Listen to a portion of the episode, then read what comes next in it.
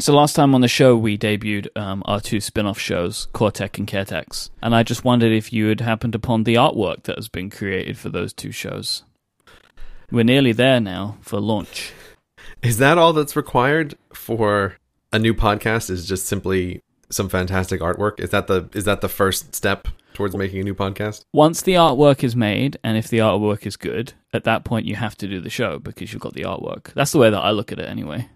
That is not the way I look at it. But I like this Cortec Caretech artwork. But just to be clear, in my terms of service, this does not obligate me to actually doing new shows. This is just step one. No, it's, it's, it's step zero, Myke. Kodak. Have you seen this mechanical iPad Pro keyboard that's been going around the internet the last few days? Why, indeed, I have, Myke. Indeed, I have. It's made by Razer, and Razer they make like gaming PCs, right? Like that, and, and peripherals. I think they're more of like a gaming company. Yeah, they make very cool looking gaming peripheries. Yeah. and yeah, they're they're very awesome looking stuff. like with lots of lights and, and it's all customizable and, and loads of crazy stuff you can do with it. Yep, lots of green and blue neon. Mm-hmm. You know, you can't have a really solid piece of gaming equipment unless it is neon green or blue. So They, I'm looking at their website right now at the Razer Black Widow Chroma. See, that's an amazing name. I have never seen something so insane. Just go to this URL and just check out the GIF that they've got running at the top. okay, let me look at this thing. Nobody needs their computer to do this. or actually, maybe everybody does. I think everybody does. For for for the listener, it's a it's a keyboard. The reason they're calling it the Chroma is it looks like it it will dance rainbow colors across and around all of the keys. So they must have a whole bunch of LEDs behind all of the keys. So it's a dancing rainbow across your keyboard. It looks awesome. Yeah, I kind of want one. This is this is how they get you. Exactly. I have I have been on their site. I have known about them because every once in a while I'll remember some piece of gaming equipment or gear and I'll, I'll look at their website and I'll think, ooh, it all looks so cool. I've never actually bought one because I just don't have any real need for this stuff, but it's always very tempting. Well, I've uh, often considered a gaming mouse. Mm-hmm. Um, and uh, our friend of the show, underscore David Smith, suggested this to me when I was having RSI problems Mm-hmm. because the programmable buttons are way Yeah. easier to, to trigger. Mhm. And they're made for that. So I've considered it like, you know, one of those ones that ha- looks like basically buttons have been vomited onto the mouse. Mm-hmm. Um, I've considered it, but uh, I haven't done it yet, just because I love my my Wacom and trackpad setup so much. But if I ever decide to go back to mice again, I'm going to look into gaming mice. Yes, well I also I also like their names. They have the Death Adder Chroma. Oh, wow, uh, as yeah. the name for a mouse. There's the Diamondback. There's the Abyss. Right, These are fantastic names as well. Yeah, that that's the Death Adder Chroma is an ergonomic mouse too, How can you not? How can you not buy and that? it's also got rainbow LEDs in it.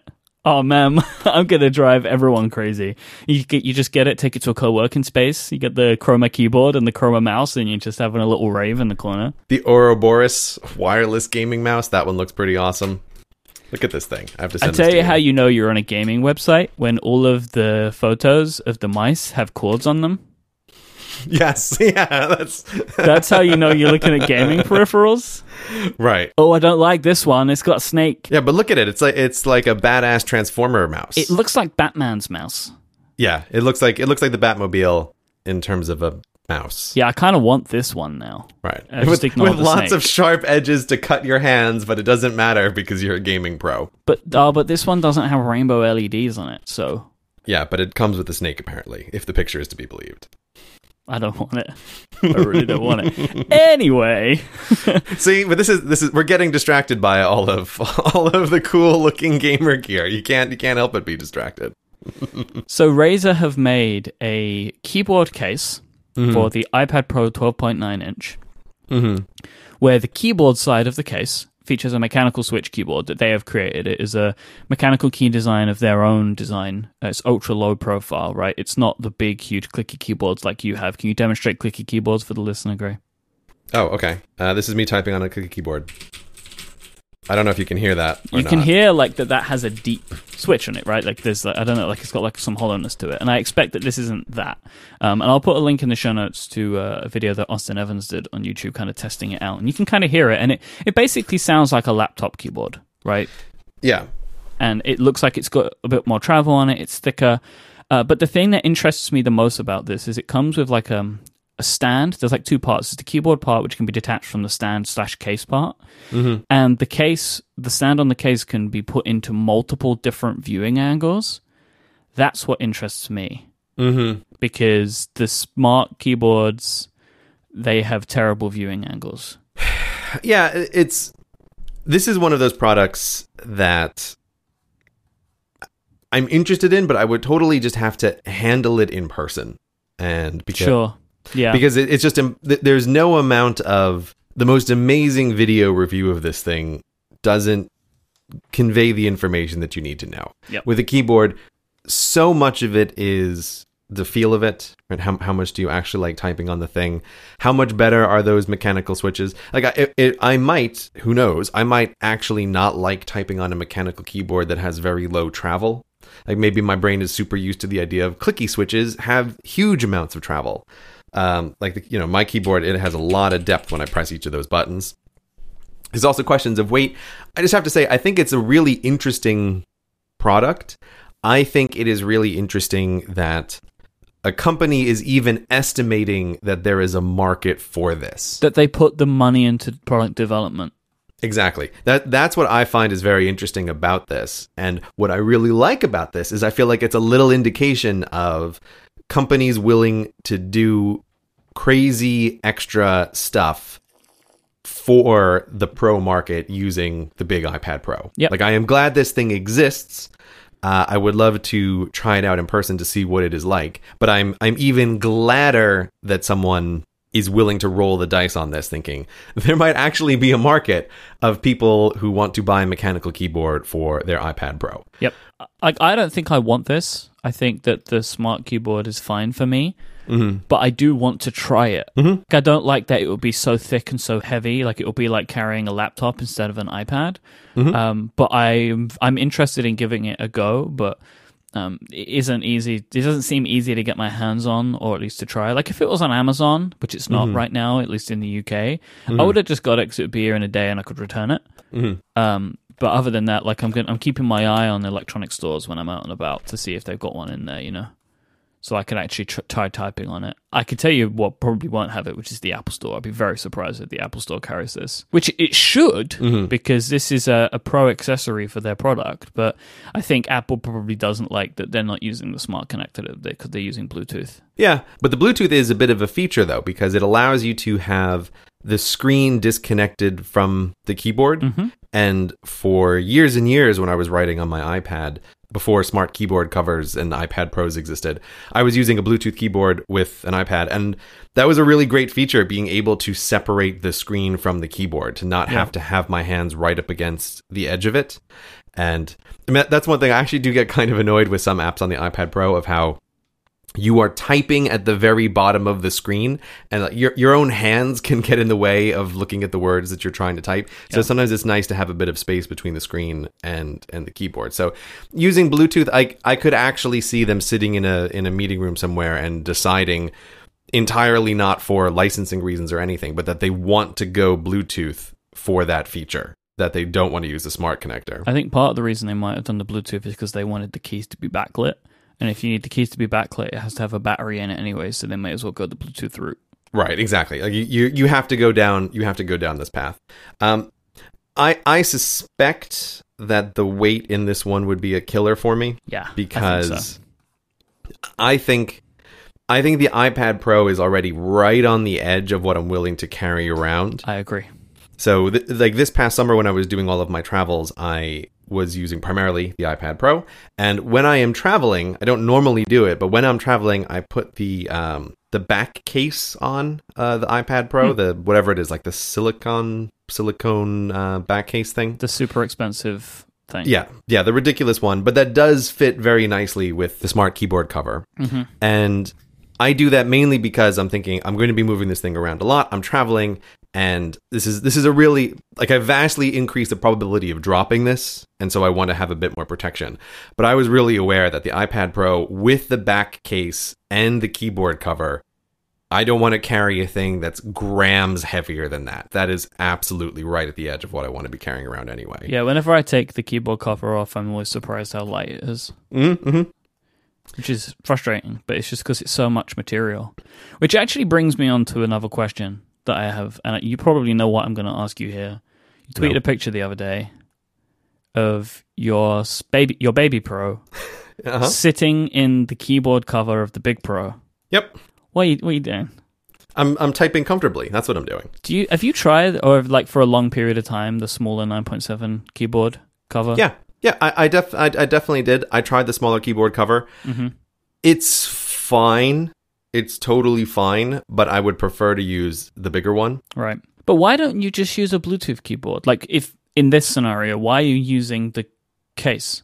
I'm using the case because that that particular iPad, the little the little baby pro, I'm often just using it on the couch, and it's really comfortable sitting on the couch while watching TV to use the full size keyboard cover to have the thing in my lap to type on. Like it's just it's very convenient, right? It's a single little piece. Plus with the keyboard case, I don't have to worry about charging it. It's I just find it it's a very comfortable experience and and I want to reiterate again that whoever is on the design team for the the keyboard cases for these iPads, it's just an, it's an incredible incredible job. Without a doubt, that is the keyboard that I type the most on. Uh, is is like that that keyboard cover, and I just absolutely love it. Like I think it's a really fantastic keyboard. Same. I use them both, right? Because my iPad Pros are both in the cases, the, the Mhm. keyboard cases, and I love both keyboards. I think Mhm. they're both great. Um, it is more cramped than 9.71, but you adjust. I adjust to it at least surprisingly fast. I can go from one to the other, and I barely even notice. Mm-hmm. I just really, really, really wish they would give me a UK layout. I don't know why it's so difficult for them to do this, but they haven't done this, and it's nearly been a year now. Well, you know, it's not my problem. American layout is clearly superior. At return key, no, It's fantastic. no, no, it's for chumps. It's easier. It's easier to hit. You have to move your pinky less to hit the return key on the US keyboard. It's great. No, no, no. It, I, I No. will actually argue that it is the superior layout. I know But you will. that, but that is, but that aside, this is the big problem for anybody who wants to compete with. Uh, what what am I going to use for a keyboard on my iPad Pro? Is that I really, really like the keyboard cover that Apple makes. I think it, Yep. it's fantastic. It's really light. I never have to power, power it. I never have to worry about connecting it. It just it wins on every level. The convenience of it makes up for all of the things you might not like about it, right? Like the fact that it's not that the switches aren't amazing, right? That there isn't a lot of travel on the keys. For me, like I don't even notice that because I'm so happy about the fact that it's always there. Yeah, it's always there. I think that the whoever designed those keys, I, I always compare it to it's it's almost like um almost like typing on on bubble wrap or something. It's like the Yeah. keys have a little bit of pop to them. I like the sound that they make. Yeah. And that that little bit of pop, whatever is inside those keys, it conveys a feeling of satisfaction when you're typing that is similar, although not the same, to an actual mechanical keyboard. In a way that I think that um, the traditional dome cap keys don't have any kind of satisfaction when you type on them. So, I, like, I, I think that the the iPad built-in keyboard is is it's really fantastic. I really like it. Uh, the the biggest thing is what you said before that you don't have the ability to adjust the viewing angle, which is a pain. Yeah. And it's particularly a pain if you're trying to FaceTime with someone while using that because it the the angle is just ridiculously far back for the camera, right? So the person's always looking at the very top of your head. So you have to like stuff it up on a pillow or something. You have to like rearrange the the iPad to make FaceTime work with it. But aside uh, like that is the only thing that I don't like. And so I'm curious to see this Razer keyboard, but it's it's going to be incredibly hard to displace the iPad keyboard, uh, the built-in one already. So, but I'm glad it exists. I'm glad someone made it. I'm glad Razer made it. There should be more rainbow LEDs on it though. Yeah, I'm surprised it's not called like the Razer Skull Death mechanical keyboard for iPad Pro. The snake venom side winder Yeah. for the iPad. This week's episode is brought to you by Pingdom. It's like Kingdom, but with a P. Pingdom's job is to make sure that your website stays up. Do you run your own website? Do you run your own service online? Well, Pingdom uses more than 70 global test servers to evaluate that your site is working the way that it should. As often as every minute, they can check not just that your website is up, but that your contact forms are working, that your e commerce checkouts are working, that logins are working, that search functionality is working. Just about every part of your site they can test to make sure that it is up. And if it breaks, they will let you know right away. If you're running your own service to sell stuff on the internet, you want to know when something's not working, when suddenly the money stops. Without Pingdom, how are you going to find out? I don't know. Some random customer sends you an email about it 16 hours later to let you know about all of the money that you've been missing out on. Yeah, I guess they'll email you if that contact form on your website is working. But maybe that's broken too. You've got to make sure that this stuff is working because the internet breaks all the time.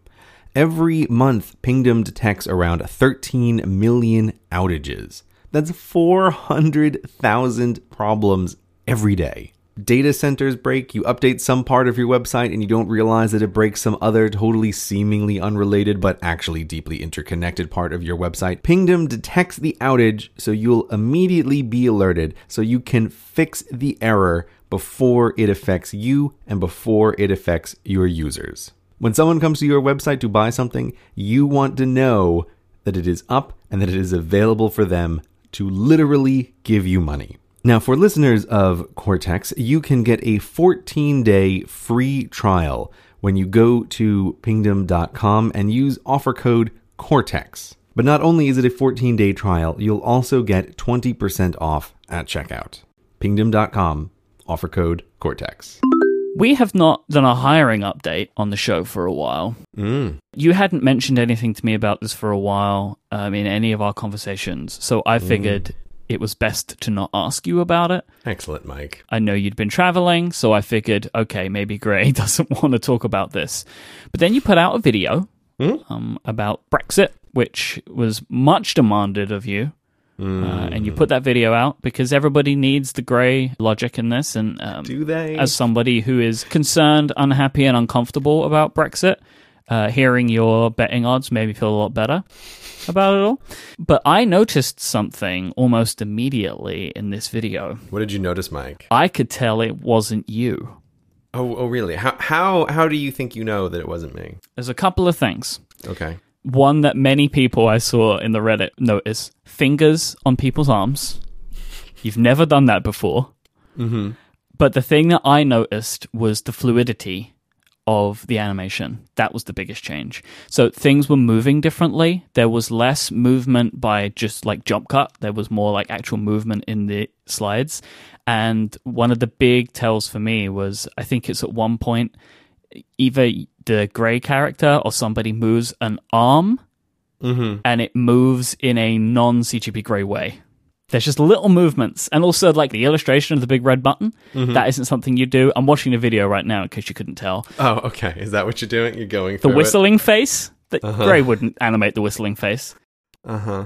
because when I watch this video, it's what makes sense to me as to which type of style should have won out in your submission, which mm-hmm. is the if CGP Grey truly cared about animation to the point that he wanted to learn more skills in it. This is how it would look like. So it's your style. Everything looks like you drew it, right? Like the, the stick figures are all there. It's not a wild departure.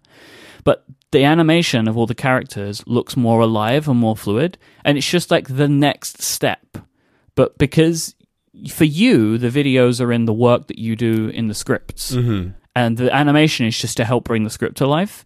Putting that amount of effort and time into learning how to animate in this different way just was never in your view.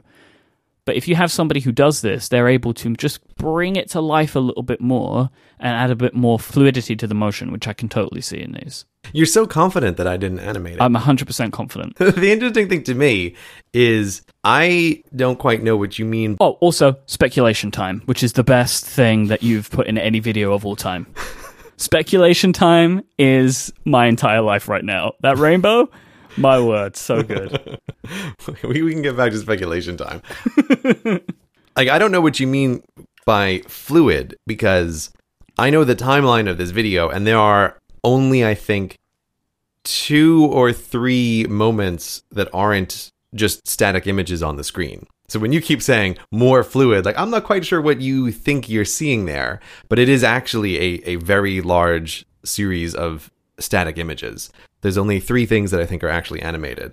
Uh, the little the little country girls popping out of the United Kingdom. Speculation time rainbow is animated. It wipes in on the screen, and there's one other one other little moment that's animated. Everything else is a is a still shot. Let me give you an example of what I mean by fluidity, which is in the cuts, Mm-hmm. which is in the little parts that happen that aren't necessary. So, for example, quite early in the video, you're sitting behind your desk, and something changed on the screen behind you, and your arm goes from bent to straight to point at it. Mhm. I just don't think that's something you would have done. Mm-hmm. So it's like it adds more life to the video. And when I say fluid, that's kind of what I mean. There's more happening. There are more little movements. There's less still. Mm-hmm. Like there- there's little, little elements change. Like again, like the whistling thing. It's not necessary, but it's there. Mm-hmm. And then also just an illustration quality that's higher than yours, which is like, for example, the betting cap, Mm-hmm. or what would you call it, little visor. It just looks kind of out of place in the CGP Grey flat world because it's got like a little shine to it and stuff. So these are the things that make me 100% certain that you did not do the illustration and animation for this video. So am I right? So confident you are, Myke. So confident. And yes, you are right about Okay. that. This this was the first video that someone else did 99.5% of the animation for this. There was just a, a tiny amount that I changed at the last second, a couple little frames, but essentially this was entirely done by a different person. I All handed right. over a bunch of my assets for them to work with. Ah, okay. So I handed over the assets that I had created of me at the desk, uh, a few of the things that I normally use, fonts. I handed over the Country Girls file, uh, a, a bunch of like style guide kind of uh, elements. Um, but I was working with somebody else to create the animation for this video. So you are right. You're right, Myke. I want to come back to the assets, I think. Mhm. Um, but there's an important question in this, which is Is the hiring process over? Not exactly. I am in parallel trying a few things with a few different people. Mhm. Uh, is is what's going on, and there's there are some things that might come out in the future which are done in a different way. There are some things that are just being tested. So strictly speaking, no, the the hiring process is not over at this stage. Well, I guess it depends on your interpretation of my question. I think you're answering this in like, I haven't found my first employee. But are you still looking for suggestions from people? Are you still going through any of that? Or do you have like at least a few people where you're like, they are good enough that I will use them? I am still refining down the list of people who I would want to work with in the future. But you have at least obviously found someone who fits the bill at, a base level. So yes, the, the the in that in that sense, yes, I have found uh, so far at least one person who I would be happy to work with in the future. Because you know like i want to see it go further but that that requires maybe different people as well like i want You can never never be satisfied. You can never satisfy Well- the people, right? It's just like further, further, more, more. i still think there's more that can be done right so mm. i assume that you put some constraints on this video but i would love to see more animation in mm-hmm. your videos than than what we have here as well so i mean i'm hoping that you continue to push it yeah, it's gonna be it's gonna be Pixar Studios eventually. That's where this is going, Myke. why not It's gonna be why not This is gonna be hair animated on monster skins. It's sky's the be, limit uh, baby why you know why why box yourself in The entire video is shot under CGI water. You can do like what Pixar do. You know, you can take your animation team snorkeling so you can understand the way that fish move. You can do all of that. Yeah, I think that's that's the end game for Grey Industries, without a doubt. Yeah, that's how that's that's gonna work. Don't limit yourself, Grey. Field trips to Harvard to see what universities are like. Yeah. This, this is how this is going to can go. go and tour classrooms so they can really understand how to animate the whiteboard. I really do think that stuff matters, but that's a whole other issue. Um, it's, it's like, yes, Ed, Ed Catmull, I actually do think that is a very legitimate business expense if you're going to animate Monsters Inc. is take everybody to Harvard. Oh, I completely I agree. 100% agree. It sounds crazy, but I think he's right. I think he was right to do that. There was no Apple Pencil on the desk. Uh, yes, that was. I was totally aware of that, and it was. I was kind of shaking my fist afterward. I was very upset. I handed over the asset file that has the old. I think it's. I think that's the iPad 4 on my desk there. I can tell Uh, it's an old one because I remember the day where you were working on an animation and you very proudly sent me a screenshot with the pencil on the on the iPad, and I think I think you just sent me attention to detail or something like that. Yeah. Uh, but yeah, so through a, a slight asset mix-up, uh, I did. dear. I did end up with uh, an old iPad on the desk. This is one of those times where you really wish YouTube could let you swap out the video. I, re- I really do, right? listen, listen, YouTube. Like, I absolutely have to change the iPad on the desk. You don't, you don't understand how important this is to me and four other people in the world who notice that I very slowly update the set of tools that I use on my desk. because now it's like you're a time traveler.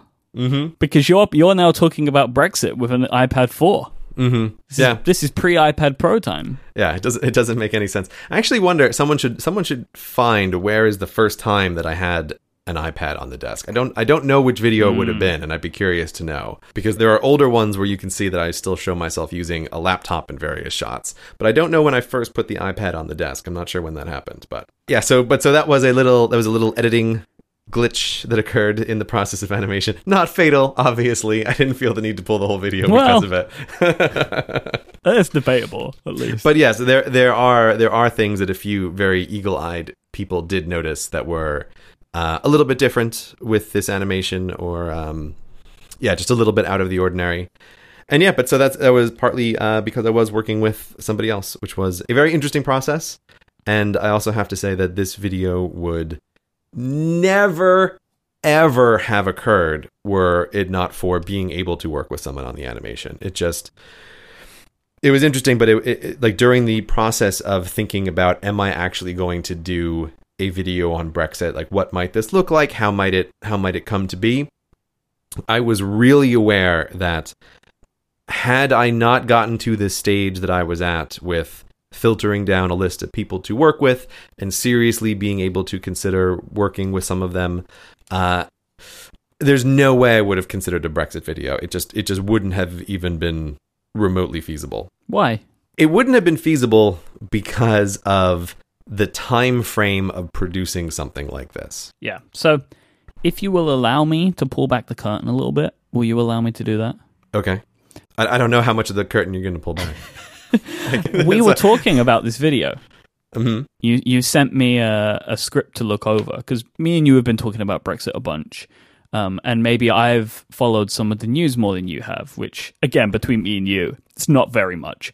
Uh, but I've been kind of looking at it, and I looked over the script, and then things started to come together like super quickly, like way faster than usual for you which that raised my eyebrows in the first instance, right? Like when I knew you were animating, I was like, well, this is quick. Like either mm-hmm. Grey is working with someone or he's decided to say, to hell with my hands. Mm-hmm, mm-hmm. Um, so this timeline is a lot faster. And that is very interesting because we had previously on this show spoken about the fact that when you do this, when you bring someone in, you were kind of expecting it to be a lot of hard work to get them to the point where they could do this for you but maybe that's at least if it's hard work, it's not work that takes a lot of time.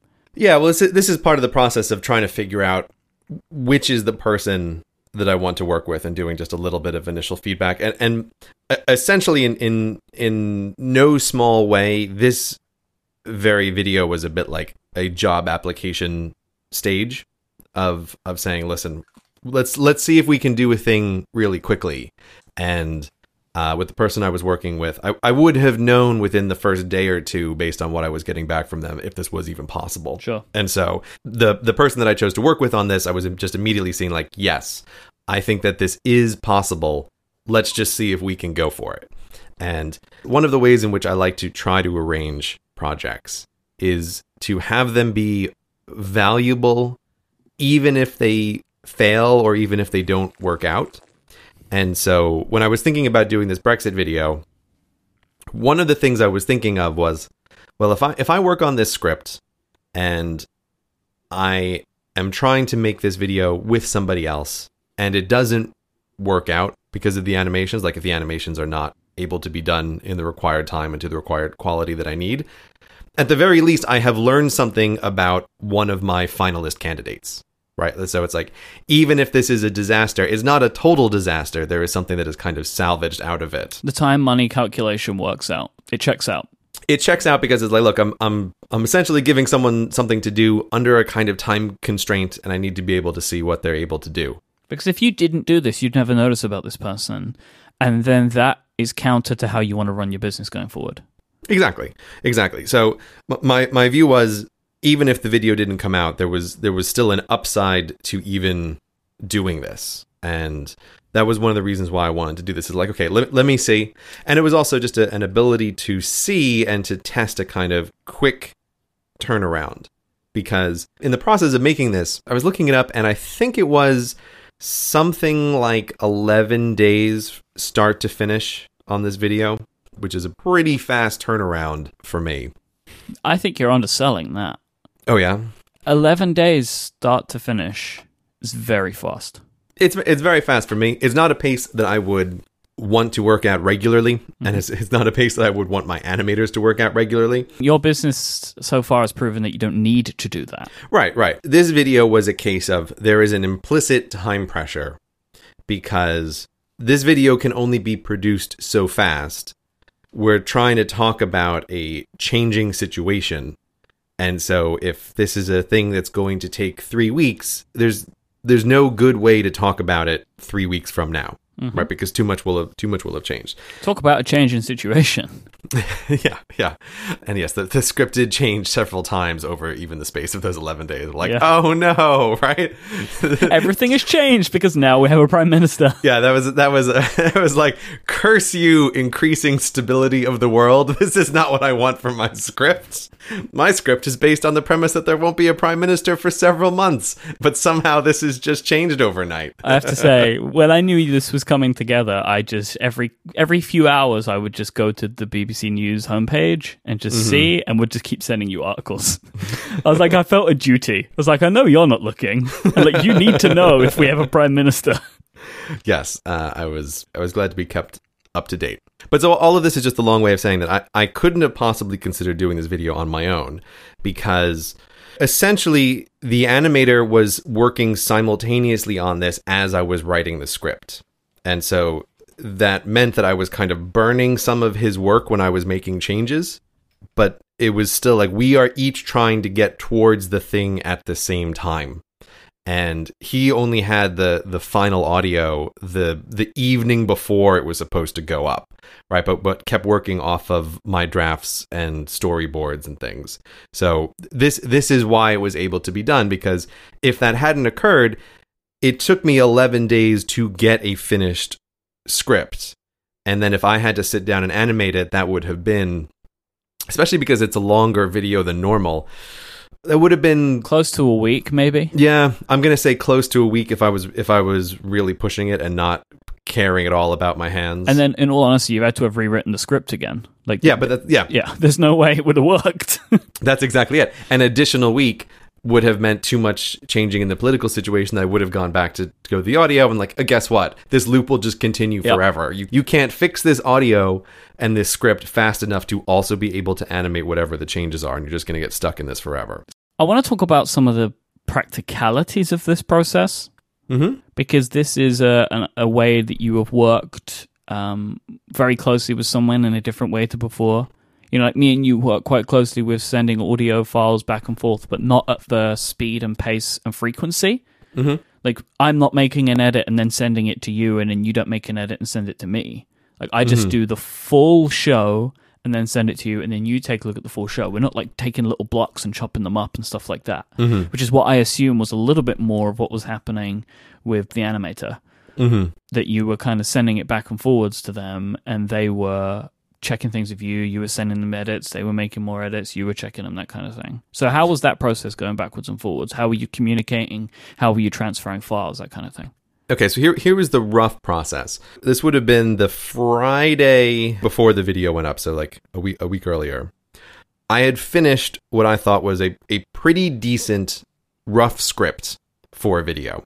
This is this is a, a stage I always have to get to, which is a bit of a, a proof of concept. Like, is there something to talk about here? Like, I'm not I'm not exactly sure there was, there was a great thing to talk about, and so I eventually settled on this idea of talking about it in terms of bets.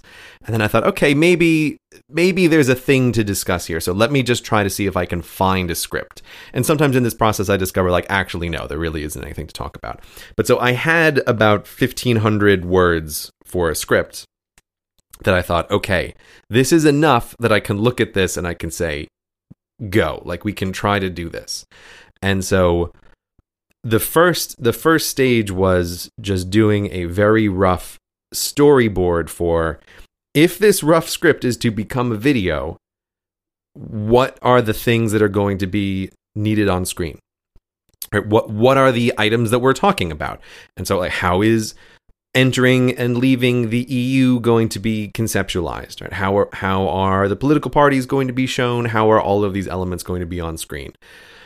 And there's a way you can do that, which is to just just do it by stick figures. And so I largely turned that over to the animator and said, storyboard this out for me. And and that was kind of like my first test of of seeing can you get back to me a storyboard on this rough script that looks reasonable to me? And and the answer was yes. And so when I got back a storyboard that looked reasonable, it's like, okay, we're gonna go. What does a storyboard look like? A storyboard just looks like a bunch of hand drawn boxes with okay. little stick figures in it, and uh, like just the roughest possible drawing that you could have mm-hmm. of what is going to happen in each section of the script. We had that, and then the way it worked was that I just spent the like, each morning working on the script each afternoon trying to keep up a little bit with politically what's going on and reading and then each evening working on the script again. So i was doing like two major writing and one like reading section each day. So this was like my cycle of going through it. And while i was doing that the animator wasn't trying to animate the video directly but was instead trying to create all of the pieces that would need to be assembled at the end. So th- this is how this was able to be done. There's a way to work on the animations without having to actually be animating like each frame that's going to occur. It's it's more like create the pieces that will be frantically assembled together at the last possible second. But, you know, 90% of the work has been done in the creation of the assets that are going to be on screen. Right. So that's that's the way this was working. I kept messaging him every time I had done a major revision just said okay here's here's the stuff that's changed. If you were working on these assets like this thing is no longer no longer needs to be there so just dump it if you're working on it. Uh, and and here's anything new that will need to be created. And so, so a perfect example is like oh we need a prime minister now right? There was no reference to a prime minister in this script but now we need something for the prime minister to do and yeah. and there needs to be some reference to her. Or now yeah now there needs to be a specific prime minister Right, right. There doesn't need to be a a generic nobody's doing the job prime minister. Yep. And so that is that is roughly how it went. And as the days as the days went on, uh, more and more assets were created, and then there's parts of the script which look very unlikely to change, and so those start getting created into different into different slides, and it all it all starts coming together until the very end, where the day before I'm able to say, okay, here is the final audio, and animate it against this. Like so now we know what the timings need to be for how long it takes me to say each individual part. And I'm assuming you're communicating via Slack, transferring files by Dropbox. This is yeah, this is an entirely Slack Dropbox project. Which is always kind of amazing to me that again you can work with someone just anywhere randomly in the world yep. and it's like yeah, but we have like instant messaging platform, uh, files can be transferred back and forth immediately. Uh, there's there's even little things that I just I don't know. I, I, I, I still feel like it's slightly magical that I can get a message from a guy who's like, "Oh, hey, I need that scroll that you use all the time," and I can open up my phone, like drill down into Dropbox where I keep that, copy it over into the shared folder that we have, and then he gets it seconds later, right? And I, but I'm like walking to my house, uh, just doing this on my phone with one hand. As a step on from that, like that, the way that improves the collaboration process between you and this person's amazing because now they never need to ask for that again. Yeah, this exactly. is the idea of the assets, right? Right. Like, and eventually, like they you just don't need to give anything like that anymore because they have it all, which is interesting. Yeah, there was. I mean, my description might sound a little bit like rushed and chaotic, and I have to say this was definitely a little bit rushed and chaotic. There were a bunch of ways we were doing stuff that uh, you know we were talking at the time, like this is not how we're normally going to do this if we work together in the future. But you don't have processes yet. Yeah, but it was a question of is there just a super fast way to do it right now? Just do it that way, even if this is not a good way to do things in the future. Yep. Because what what matters is we need this up by Friday. Like we cannot afford an additional weekend news cycle. So just whatever is fastest, just do that. That's what we're going to do. And at the end of it, you just delivered a video file. Yes, the way we did it this time was I was delivered a video file, just a just a straight up uh, MP4 that I imported into Final Cut Pro, added a few things that I needed to do, added in a couple of little transitions that I wanted in there, and then then I re-exported again and uploaded to YouTube. That's a perfect example of this is a terrible way to normally do it, Yep. but this is the fastest way to just do it now. Uh, but it's like, get it done. Great. Just send me an MP4 file. Like, we don't have time to, to deal with, uh, you know, like me re re rendering it on my end. Like, nope, it's actually it's actually faster to just send it across the internet as an MP4. Let's just do it that way. Did it feel pretty good though? I was just pleased that it was done, and I've been thinking about it a lot. That it's, I don't really like doing super fast turnaround stuff. I find it very stressful. I really don't like playing any games with the news cycle. But it was it was interesting and useful to have done this one this time just to see that it's possible and, and to have that as a, a thing to keep in mind for the future. because you're there there are things that you focus on that every few years there is a video like this that should be made like an election occurs Mm-hmm. and something crazy happens in the election. Like that is so within your wheelhouse.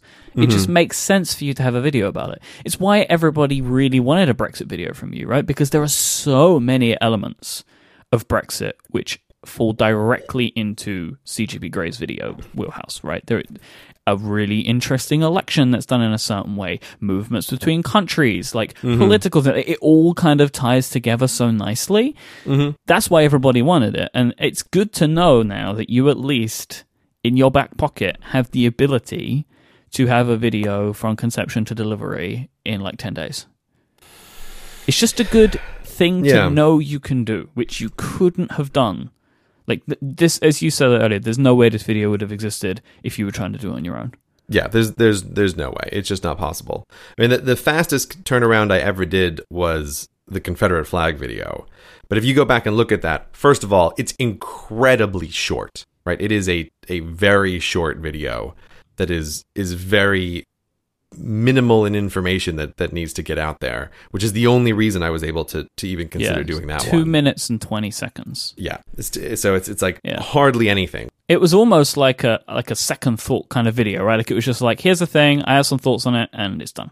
Yeah, exactly. It was it was very very very short. Whereas the Brexit one, because I really felt that the only way to talk about it was with speculation time was to acknowledge and discuss the fact that there is no process, that this is all just speculation. It's kind of why I felt okay doing that video in that way. Is like speculation is an intrinsic part of what is occurring now. So let's speculate. Like let's do that. Um, but in order to get to that stage of the video like why is it speculation time there's there's enough groundwork that needs to be laid and enough stuff that needs to be talked about that there's no way that that can be a short video. Like uh, i i couldn't do a video where i just came out and just talked about the odds of brexit. Like it it it wouldn't make sense. I think i think it needs it needed a little bit of context but then that's that's why the video is whatever it is. 6 minutes 7 minutes long? I have no idea. It's pretty long and i'm talking pretty fast through the script. So yeah, it's it was not doable on my own, but doable with somebody else. How do you feel about the future now? One of the things when I, I think about the future, just in general, is the importance of proof of concepts, like just the the proof that a thing is able to be done, even if it is not done in a cost effective or elegant or quick way, but like you have proved that a thing is possible to do. Uh, usually with regards to the world of technology. And like proof of concepts are very interesting. And to me, this this is me essentially having gone through a proof of concept that I can do a video with having someone else do the animation if I'm able to work with the right person. Mm-hmm. Th- there are several ways that this has an impact on my work, and I, I feel like I'm I'm still trying to think through precisely what this means. I haven't really come to a solid conclusion, but I feel like one of the main things that I had on my mind when we started this whole uh, hashtag year of less me was was trying to remove myself from parts of the business which are incredibly time consuming. And this was one of the big ones that was like in the back of my mind as a thing that like is this possible to do? And so now here you know just just over halfway through the year the answer is yes this is a thing that was possible to do and i could see straight away some of the things that were on my mind about reasons why i would want to do this and and one of the big ones was even though this was a a lot of work to get the script done in this amount of time. It was ultimately, though, still a lot less disruptive to my regular working routine. So I did need some downtime after the video went up, but it wasn't like when I normally put up a video and I feel like I have been drained of all of mm. my life force. Right. And it's like I am now knocking almost like a week out of my schedule before I'm back to being a normal person. And also a whole bunch of knock on effects of that has of just like someday we need to revisit the whole idea of routines again. But just being aware that every time I uploaded a video, it really punches out a whole section of my calendar and my schedule and my routines in a not helpful way. And so doing doing this video with another person, I was really aware of like, okay, this was very busy. This was an unusual amount of work time. This was a big crunch, but I don't feel like I've just blasted a hole in my calendar uh, as a result of this. And so I think that like that has an interesting impact on the future. So I, I guess I guess the answer is like I am interested to see where this goes, but I can't say I have super solid specific thoughts on it now. But but what I do have is a successful proof of concept, and I'm I'm pretty happy about that. If you're not doing the animation or the illustration, do you feel like all of your creative itches will be scratched? So, for me, there are certain shows that I edit that I can't let go of because I like to put my touch on them. Like the flourishes that I do that I hear. You know, my my little things, the things that I can't explain to somebody else, like why I feel like a sound effect needs to go here, or why mm-hmm. I think this part needs the girl from Ipanema you know like why that i think that stuff should happen that's part of my own creative vision i guess which is a terrible way to say that but there's no other way i can think of You're such an artiste, Myke. i You're such know an i you know podcasts as art right right. um, do you think that in doing this, in, in handing over all of this part of the, the video creation, do you think that you might end up feeling like you're missing something? I don't know. Uh, that's hard to project in the future. But again, in, in this world of a proof of concept, w- one of the things in the proof of concept stage was giving feedback on the storyboards, for example. Uh, like before anything starts to get animated, like here's changes that need to be made, or you know this this needs to be different, this needs to be different. And that was an interesting thing to see, where it, it's the same feeling of I don't know why I, I need or want this section to be different, but I just feel it's better if it's shown this way versus that way. And I didn't I didn't do a ton of that, but it was again just I think part of the process of trying to work with somebody else and and getting into the experience of like giving a list of changes, right? Seeing what comes back, seeing seeing how that goes. And I can see that being just fine in the future working on rough storyboards with somebody else and doing a bunch of feedback in that stage and and feeling totally fine with that.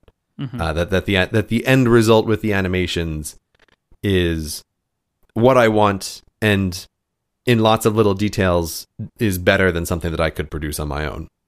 So I, I don't necessarily worry that I'm going to feel like, oh, I don't have an expression for my creative side. I'm not too concerned about that. But maybe I'm wrong. It's hard to know your future self. You definitely have a creative flair for making your little jokes and stuff that you do. And I just wonder, like, can you explain that to someone easily? Yeah, yeah. Again, there's there's there's many ways where we'll have to see in the in the future developing an actual process for working together with other people as a, as opposed to just like oh god let's get it up right now uh, and I think that that'll be part of of what this is of when I'm writing a script I often like I always say like I have a very clear idea in my head of what it is that I want up on screen so I think part of the process in the future might be figuring out a way to communicate what I think are the most important parts of that like what I am saying these words and these words they look on paper like they don't work, but I think they will work if this is on the screen when I'm saying them. Yeah. Yeah. Uh, like that that is a thing that comes up all the time when I'm writing is being aware of words that just don't work if the right thing isn't on the screen. so you feel like you have that vision when you're writing rather than when you're animating? Yes, exactly. Well, then that's going to be great for you, then, right? Because for me, like, I only get some of those thoughts when I'm actually hearing the audio go through, Mhm. right? And I'm like, oh, this would work really great here. Mhm. So that's when I do it- But if you're seeing it when you're writing, then you're still probably going to get the majority of that creativity out. Right, right. Uh, Listening to you here talk about this and knowing kind of the, the process that you've been through, and, you know, as our listeners have heard us go along this, I mean, and seeing the output, I think the future is very bright. Yeah, maybe. I don't know. My my feeling is just things are are different. And Well, just looking back at the conversations that we've had over the last few months, mhm. what you have here is exactly what you were looking for, like at a base level. Somebody has created a video that looks like one of your videos, Mhm. is maybe of even higher quality than some of them, Mhm. and it's worked perfectly. And they've not diverged from you, you know. We haven't got red stick figures. Like this, you know, they're not doing something crazy. All of the additions are great. Speculation time again. Best thing ever. you know, all of this stuff has worked and, Mhm. and it's output something that not only is good, is something, as we've said many times, you couldn't have done. Mhm. So this has been like a net win for the business. Yeah, yeah, I, I, I definitely think so. I definitely think so. So I, I think like what I, I don't know if in a, in a year from now I will exactly be in this position, but going forward, I, I would like ideally to do as little of the animation as possible for for all of the various reasons we have discussed on previous shows. And it seems to me that there is a way to do that now uh, that is real. So I am I am looking forward to seeing how this goes. I feel like you're underplaying this. Yeah. I mean, you might just want to be uh, conservative about it, but this just seems like perfect. Like you've done it Mm-hmm. and it's worked, and now you you're able to do more than you've ever been able to do before. Like this just seems like a absolute unbridled victory. I'm a cautious person, Myke. I know you are. I mean, That's all this is. I just can't believe how you're not like, you know, running down the road clicking your heels. Like this is exactly what you were looking for first try. Right? This is amazing. I'm very excited for you. I'm I'm I'm glad you're very excited for me. I am also happy. This episode of Cortex is brought to you by FreshBooks, the company on a mission to help small business owners save time and avoid the stress that comes with running their businesses. Let's say you have a small business, or maybe you do freelance work, or basically, if you ever need to send invoices to people, you need FreshBooks because all you need to do is grab an account, which you can get super easily, and with 30 days of unrestricted use, when you go to freshbooks.com/cortex, you'll be able to get access straight away, and you will be sending out invoices in a flash. It takes just 30 seconds to create and send an invoice. And when you add all of the myriad of payment solutions, all of the different ways that you can get people to pay you, once they're all added in, you'll be able to get paid super quickly too. So you have your invoice set up and sent out quickly, and then you'll be paid quickly as well. In fact, FreshBooks customers get paid five days faster on average. That is nice. That's basically a week right? You'll get paid basically a week quicker. That is a nice feeling. You can see if somebody's looked at an invoice, so no more lost invoices or no more, hey, I didn't see that. When you can see if somebody has or not, you don't even need to send those awkward emails anymore, like, hey, have you seen my invoice? You'll know because it will be written right there in FreshBooks. They have tons of third party integrations. They have time tracking if you need that, and it will help you send out invoices based on the time that you've allotted and billed. You can also keep track of your expenses. They have account reconciliation if you're in the US. It is so awesome. I use FreshBooks every single week to send out our invoices. We use it to reconcile our transactions. We absolutely love it here at Relay FM, and I think that you will too. FreshBooks is offering that 30-day free trial to listeners of this show with no credit card required. Just go to freshbooks.com slash Cortex, and when you sign up, please enter Cortex in the How You Heard About Us section so FreshBooks knows that you came to them from this show. Thank you to FreshBooks for their continued support of Cortex and Relay FM. So, in what will be regarded as a classic Cortex moment uh, from the last episode, where you got very upset um, about Evernote, uh, it has brought people out in their droves to recommend other services to you Yeah. as a replacement for Evernote. Yeah. So, I kind of what first off, are you totally ditching it? Like, a, uh, have you made the decision? Is it dead to you? Is Evernote gone? I mean, look, look. Here's the, the short answer to this is no. Right? Uh, Like I, I spent after that episode a, a a long, frustrating weekend trying my darndest to find a solution to this, and uh, the the closest thing by far is OneNote, and I was like, I am determined to make OneNote work but there are a few things that that are just total deal breakers about the way OneNote works. I, think that Evernote is really just a tool that sits at a unique place. That there there really isn't anything else that does all of the things that it does. It's just deeply unfortunate that Evernote is at a company that I don't feel like I can trust very much and that does not do a great job with the uh, iPad implementation of their app and has dumb limits. And so the the end result of what it is that I'm going to do so far is since there is nothing that I can switch to right now and since this is still a tool that I need to keep using, uh, a bunch of people very helpfully pointed out that there are ways to try to get around these Evernote limitations by using tags. So instead of having individual notebooks for things, you can instead tag all of your notes and that there is some ridiculous limit on the number of tags. So it's like 10,000 or 100,000 tags. I don't remember exactly, but the, the limit is very, very high. So like I can kick the can down the road to 10 years from now, Grey, who has to worry about what happens when he runs up against the 10,000 tag limit in Evernote and has Well, another Evernote freak is out. a 100 year company, right? So you're going to be fine. right. They'll definitely be around in 10 years. And tags can be arranged in a hierarchical manner, which I was not aware of because it's not something that you can do on the iPad. it's only a thing that you can do on the desktop version. Turns out, same with Apple Notes. You can have nested folders, we were told, Mm-hmm. but only on OS 10. You can set them up and then you can view them on iOS. Mm-hmm. That kind of stuff always makes me nervous when the, Yeah. the, the feature, like, so I can nest the tags on the desktop, but I can't do it on iOS. It's like it got in the old version, but when they decided to make the new touch version, they decided not to put it in. Right. Yeah. Hmm. Yeah. Which doesn't make me feel super confident about that as well. Um, but it's really it's really just the result of.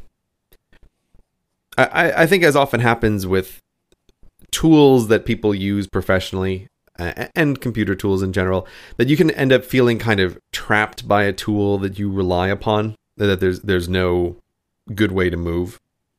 And with evernote there's always just some deal breaking feature of trying to move to uh, another system Like I'll, I'll definitely give a pretty good recommendation to uh, Google Drive as well as a, as an alternative way to try to do this kind of thing. Yeah, a few people wrote in about this. It seems like it has a lot of the features. So you can upload files, it's searchable, they do OCR, um, it has hierarchical folders, it works on all devices, there's no limits. Um, why is Google Drive not like an obvious replacement? Uh, yeah, I, pl- I played around with it. Uh, it's not as good as Evernote as at getting stuff into it. So like it totally chokes on a thing that I do all the time, which is I would like to save this web page into Google Drive. Like it, hmm. it doesn't do the thing where Evernote kind of grabs a whole HTML copy of the web page and then the whole thing is searchable. Does it do that on iOS, the, the web clipping, Evernote? yeah, it does. Interesting. I think they're cheating it in some way, but it definitely it does do it. I'm sure that, like, I mean, this is an annoying thing, but you could use other applications to get that stuff into Google Drive. Right. the- Here's the thing. Like, there's totally ways to try to think about doing this. But one of the other things that is frustrating is the problem of how do I get all of my stuff out of Evernote? Right. Now, this is one of these things where I, I don't know if we've ever mentioned on the podcast before, but I have always been really annoyed at Evernote's claims of data portability, where they're like, oh, don't worry. You can export your data anytime you want. It's super easy. All you have to do is select one notebook at a time, export that one notebook, and you will get a file on your desktop, which is some custom XML file that we have written that essentially nothing else can read. like, but we've exported your data. It's like, not in any way that I find useful Evernote. Mm-hmm. When I think of, I would love to get all my data out of Evernote, what I want is a way to say export the whole database. And what you would give me is a series of nested folders with rich text documents and images in them. But you don't do that. Exporting your data into proprietary format that can only be reliably read by your own application is not data export. Yeah. It's just moving it. Exactly. It's it's it's like making a backup, and they also do it in this really inconvenient way. But it has always bothered me this kind of Evernote championing of like, oh, don't worry, you can leave anytime you want. But I've always known that that's not the case. It's like, here's a hard drive of all your stuff, but it's password protected, and only we know the password. Yeah, and it's like, yes, in theory, all of the data is there. Like, okay, I guess, I guess I could hire someone to write a custom XML parser. for- Like, but this this starts getting into crazy There's land. stuff that exists as well. Like there are things that can take the Evernote data and turn it into something else. Mhm. But you just know it's never going to be as you put it in. Yeah, exactly. It's it's you just you have no idea, and the, the problem with this is as well that why do I feel stuck with Evernote is because Evernote is legitimately serving the function of this external brain, and so the way it works is it is not possible for me to really export and import into something else and feel super confident that everything has actually arrived because there's Yep. no way for me to be able to check all of the stuff that I have put in it. And you only find out it's gone wrong at the time you need it, Exactly. Right. which is no, no good.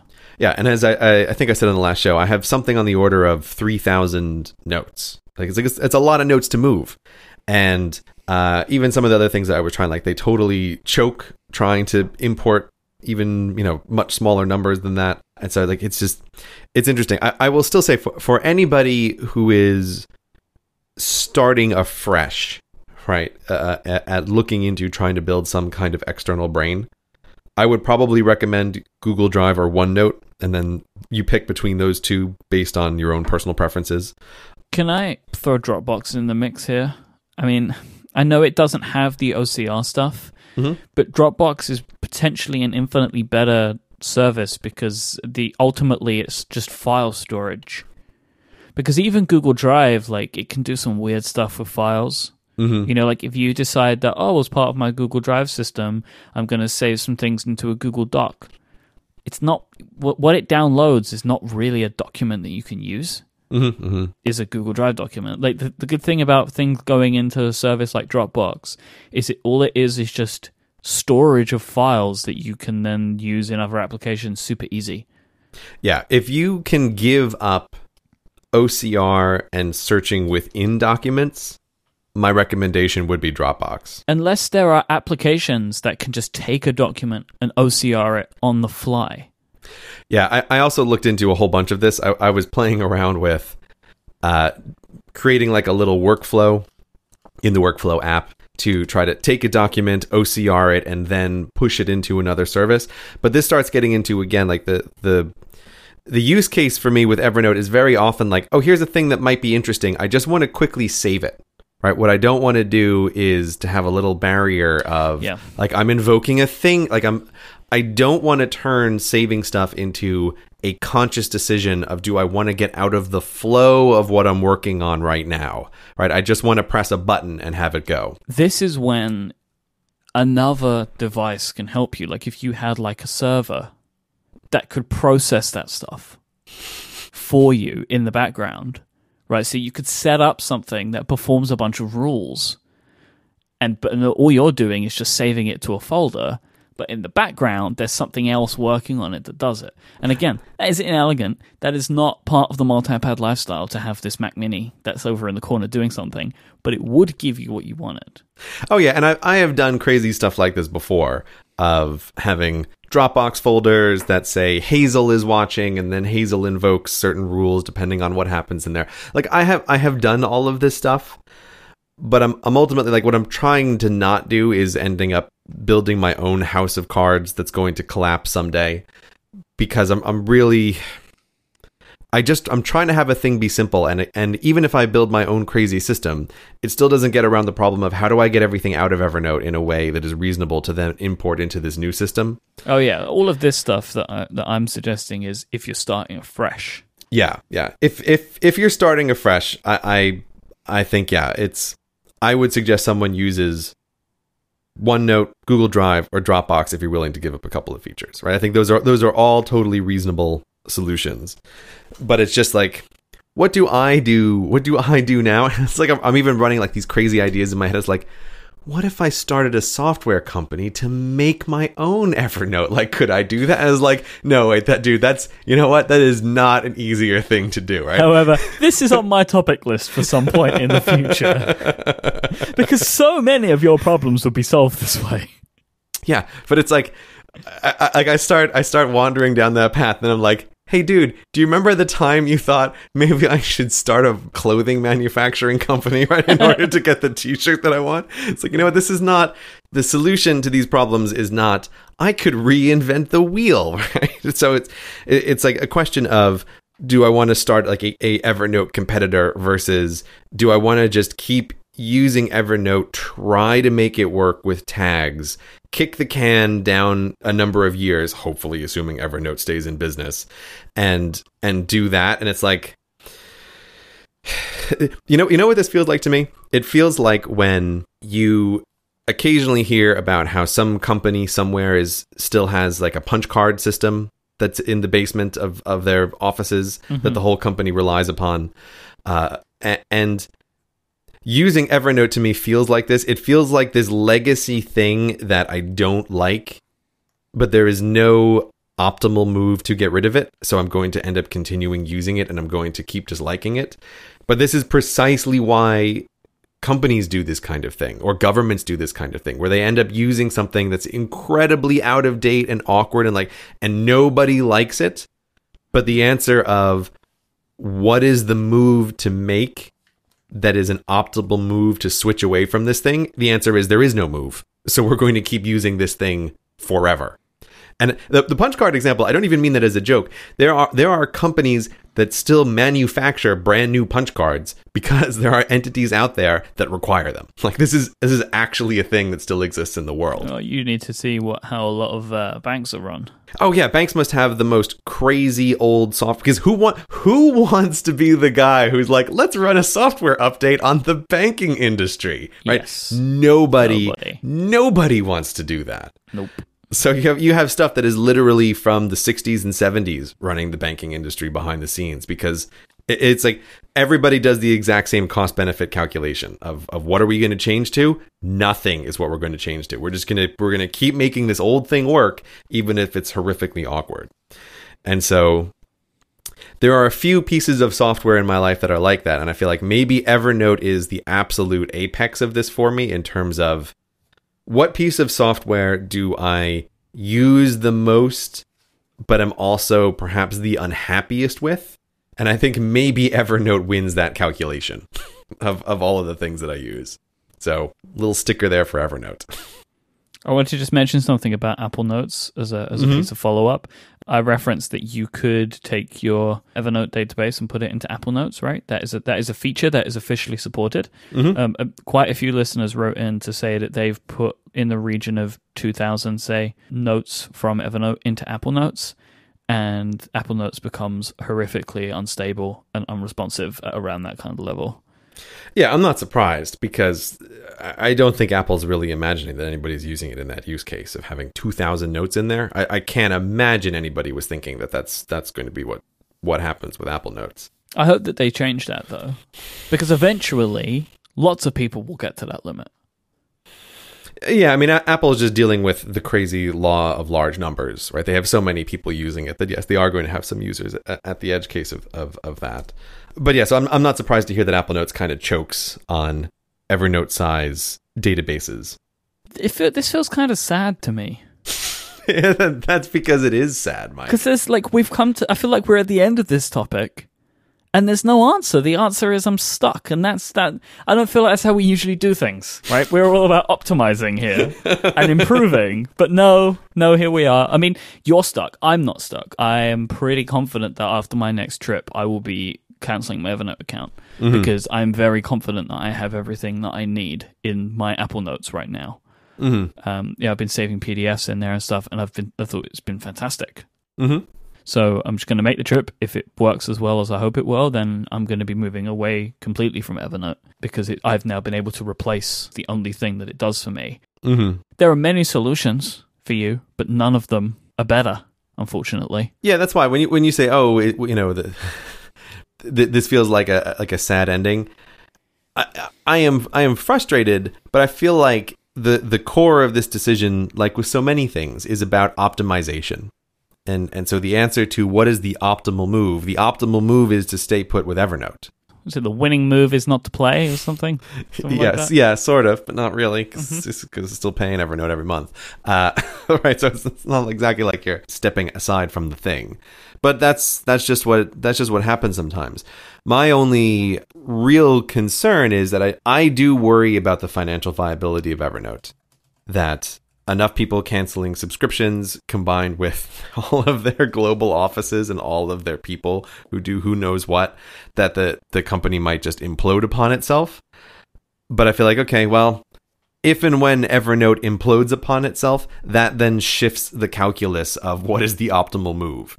And then the optimal move is well, you just, you know, you got to do something and you have to pick the least the least bad option. Um and so that that day that day is the day that I will move. But for now, yeah, just sticking with Evernote and having really positive feelings with that elephant icon. So once you have decided that you want to be the person to create the next amazing application or service that stores everybody's text, or, or maybe you'll want to be the first person that comes up with a website based completely around Brexit, no matter what it is, you need to go to Hover because with Hover, you will be able to get the domain name that you need super easily, ridiculously easily, in fact. And they're going to have all of the extensions that you're looking for.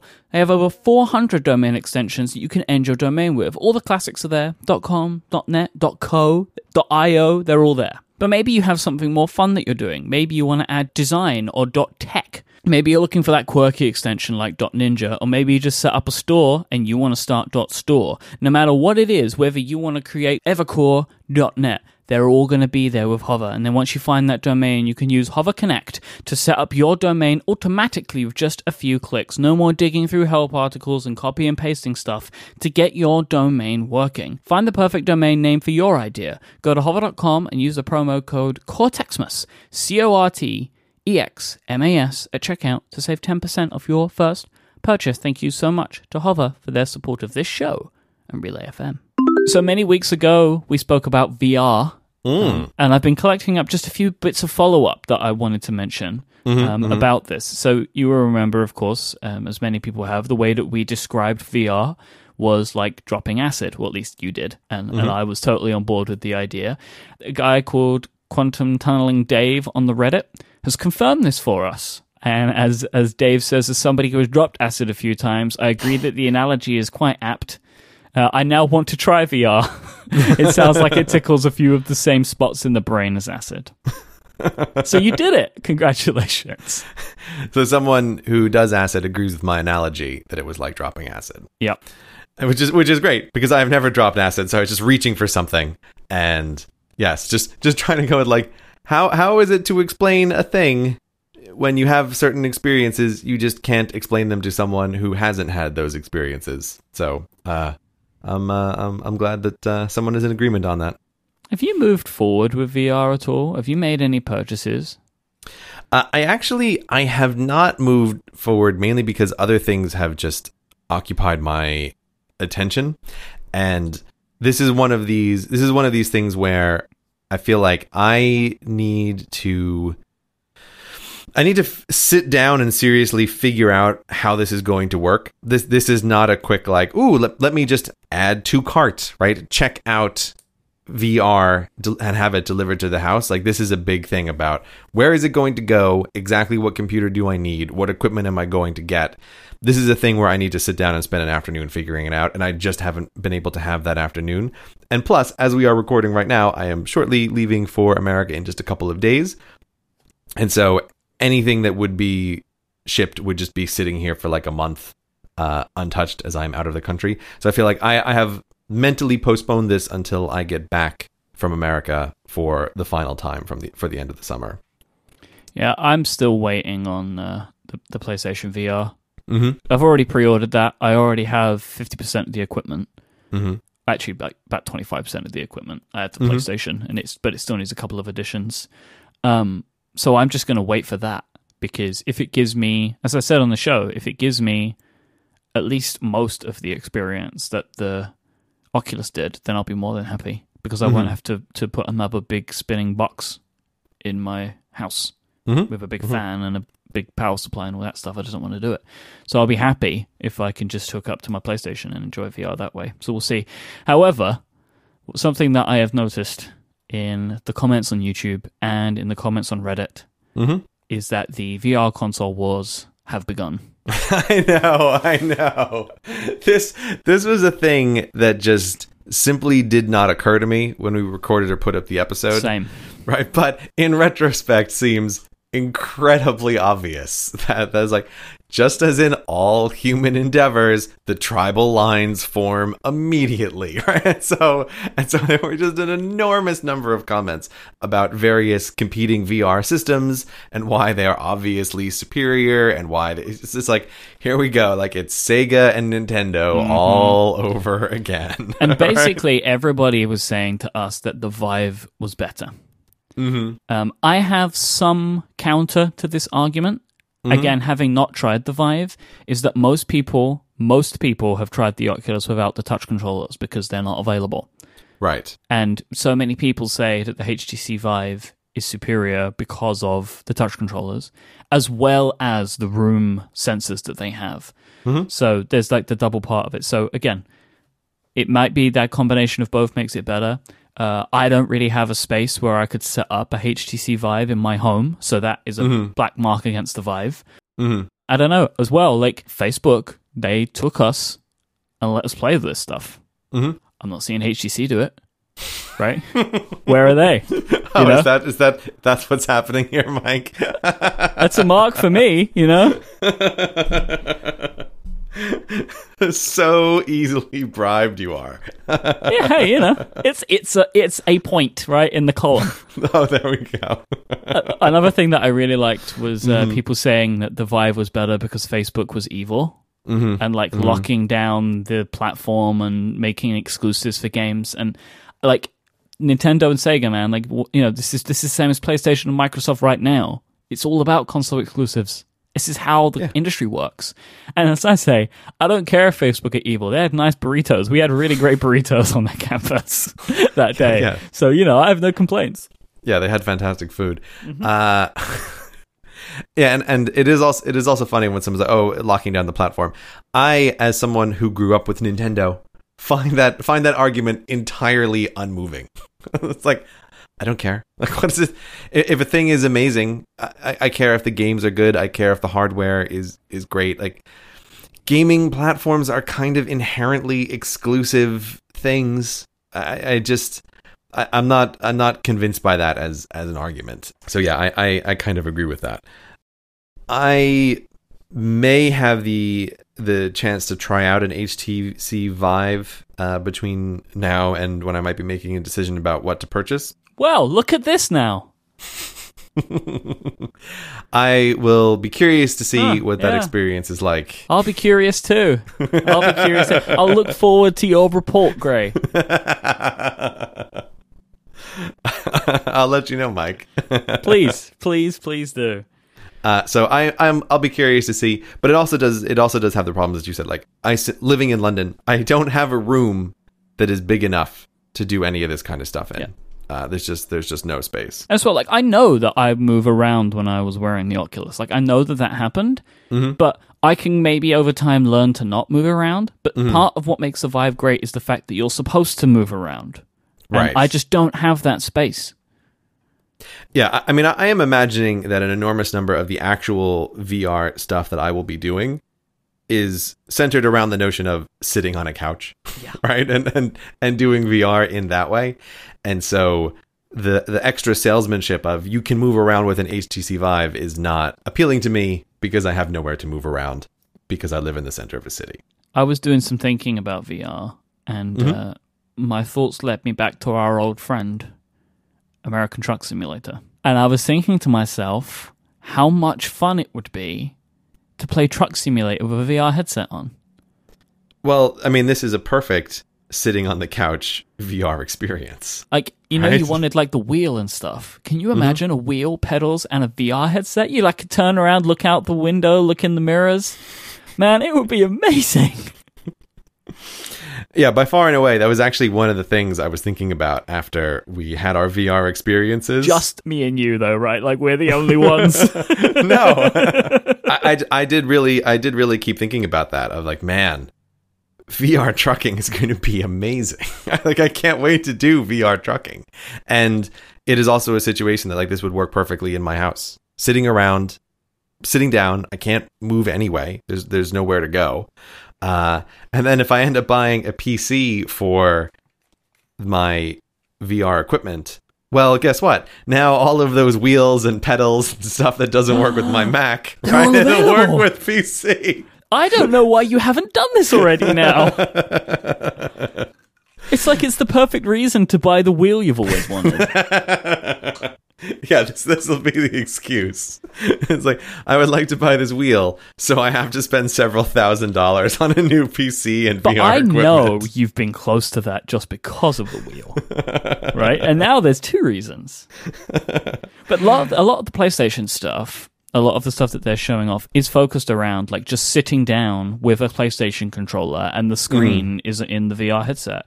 And they're also promoting it that like non VR games you can play them like that. And I think mm-hmm. that's really cool. Like, and it's they say it's like a cinema screen in front of your face.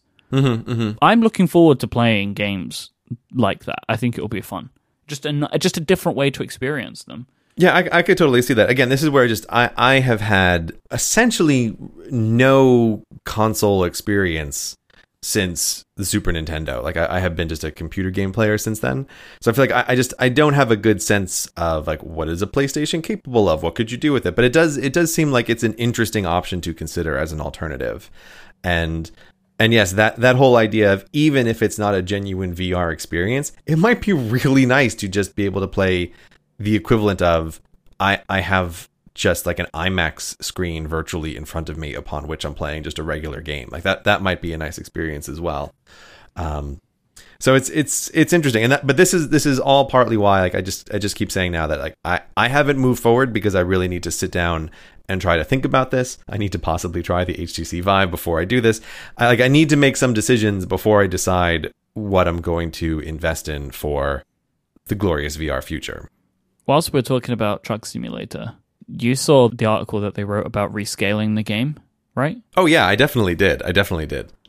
I feel like no other podcast is going to talk about virtual truck driving. So this is our our responsibility. I am literally opening iTunes now to find what I'm sure must be the American Truck Simulator podcast. I, I don't I can it cannot possibly exist. Um, I'm taking a look. it cannot possibly exist. Core Truck. That's what they call it. yeah, that's it. Core truck. I can't find a dedicated uh, yeah, see, there's, show. there's not going to be one. There's not. so there you one. go. There's our next spin-off. Core Truck. No, not going to happen. hmm But like, actually, of all of the ones that could happen, that's the, that's the one most likely to happen. Yep. But yeah, we when we first talked about American Truck Simulator, uh, I was super happy with it. But I think the thing that both of us commented on was that it felt small. It felt like it was a little bit of a, a, a toy America when you're driving between cities in the truck simulator world.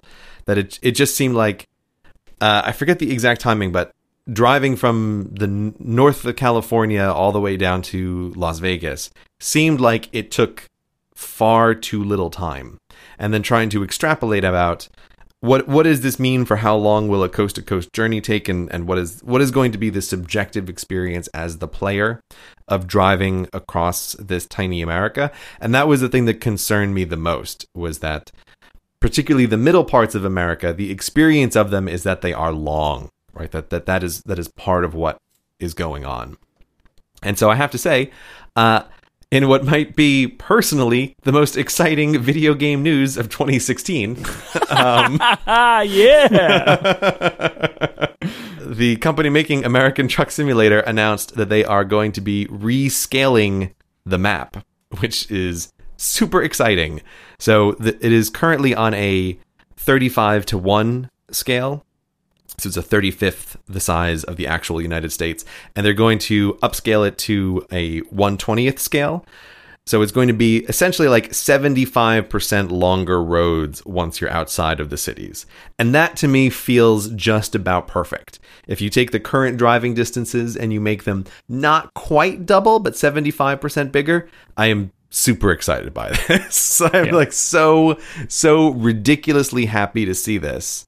And I wonder, I will speculate that maybe this was like a plan that this was that they they released it on a smaller scale to get it out sooner Maybe a little bit like a proof of concept. that but that's exactly what i'm thinking right is like it it already took them so long and so much time to get out california and nevada that if they had to make them almost twice as big it, it, that adds on a significant amount of time and so maybe this was a case of they'll put it out there Will people buy this? Right. Will people buy it? We know it's small. Will people care if it's small? And it seemed like a lot of the feedback was it is small. It's like, but it also sold very, very well. And and so, you know, maybe we're imagining too much of them thinking ahead, but I wouldn't be surprised if this was an actual decision of let's upscale it later if we need to, if it's even as successful as, as we hope it'll be. So what is this going to look like? Like, say a trip took me like ten minutes. It's going to take me nearly twenty. Yeah, it'll it'll it'll take you like 17 minutes. Right. Right. That that's that's about what it's going to be. Which is great. Yeah. I, I think it's I think it's absolutely fantastic. And uh, again, this is this for me is just such a game that hits a particular spot and the thing that I like the most is driving on the highways. And so this essentially doubles driving on the highway time. Mm-hmm. And it's it's it's absolutely great. And so this this announcement was super exciting to me and I saw it around the time that you could download and make available the uh, Arizona beta, so you could drive around Arizona as well. So I was just like, I was like the happiest camper that day. It's like, great, there's a new state to drive around, and I know they're going to make this bigger at some point in the future. I'm American truck happy. Okay, so Cortexmas has come. Summer Cortexmas. It is here. It is upon us. Cortexmas. Which means that me and you are not going to be recording for the whole month of August. It's glorious. What? It's absolutely glorious, Myke. It's not though, is it really? Everybody needs some summertime off, and we're going to get some summertime off. Now, Myke, you know how I feel about schedules. Mm-hmm. How do I feel about schedules? You love them. I do not love them. Oh. See, I think if Cortexmas, if we're taking time off, Cortex the show should take time off. But because I work with you, and because of a coincidence related to Relay's birthday, that is actually not what is going to happen this month at all. I care about the listener. I I care deeply about the listener too, Myke. But you care I about your holiday do. more. right. But I also care about a long summer of hashtag lots of travel and not fun and trying to minimize work doing that. hmm But nonetheless, somehow the stars have aligned so that you, listener, will actually still get two Cortex episodes.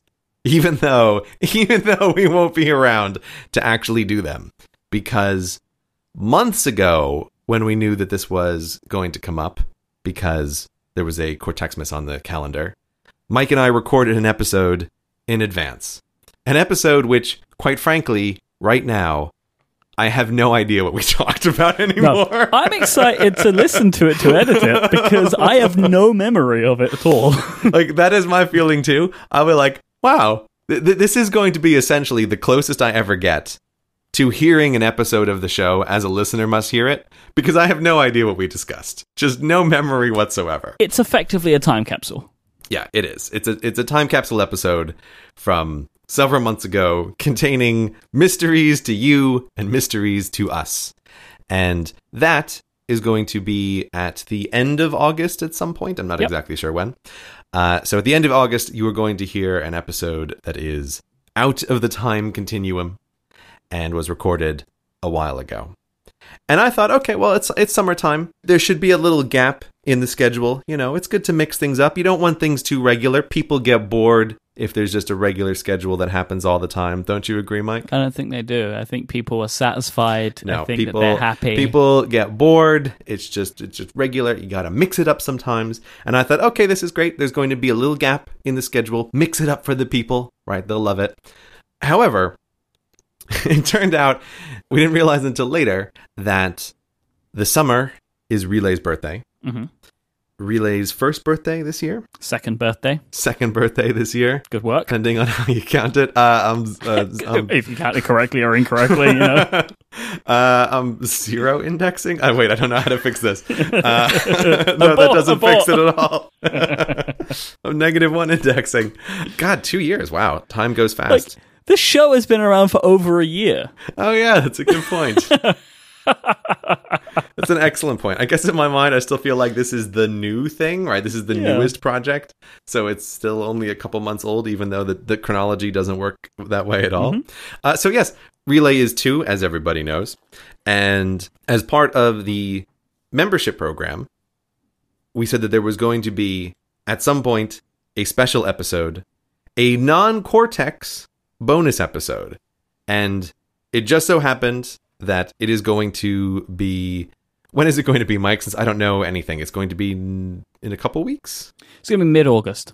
Okay, mid August. That's right, because we haven't uh, 100% finalized the date at this point. hmm But so if you are a Relay member, you will get access to the Cortex bonus show in what should be the week off. But if you are a member, there will be an episode there. This is a non Cortex episode. So we're not going to be discussing the finer details of Trucks. Yeah, I was gonna say, I was gonna go for Dvorak typing, but yes, also trucks. No, we're not going to be discussing any of those things. There's not going to be a secret care tech in which we answer listener emails. No, instead, we ended up playing a text adventure with Jason Snell on a kind of wacky game podcast, which was a very strange but very fun experience and is totally out of the chronology and is a bizarre crossover between Cortex and Upgrade. If you would like to find out more, we have set up a special page for you at cgpgrey.com slash cortex special. But if you want to get a taste of this members episode, we have also created a trailer. Please enjoy. See you after the summer, everybody. I mean, my instinct is to just kill him. And we have all six bullets. Myke wins. You have died. Game over.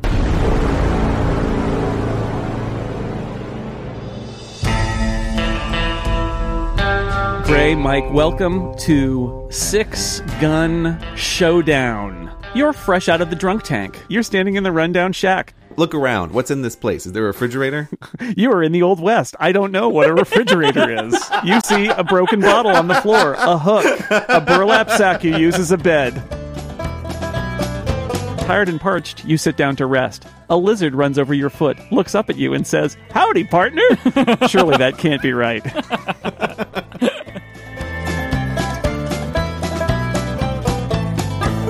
Blackjack is faster on the draw and hurls his knife into your chest. You have died. Yep. Would you like to load the game? Excellent. Yep.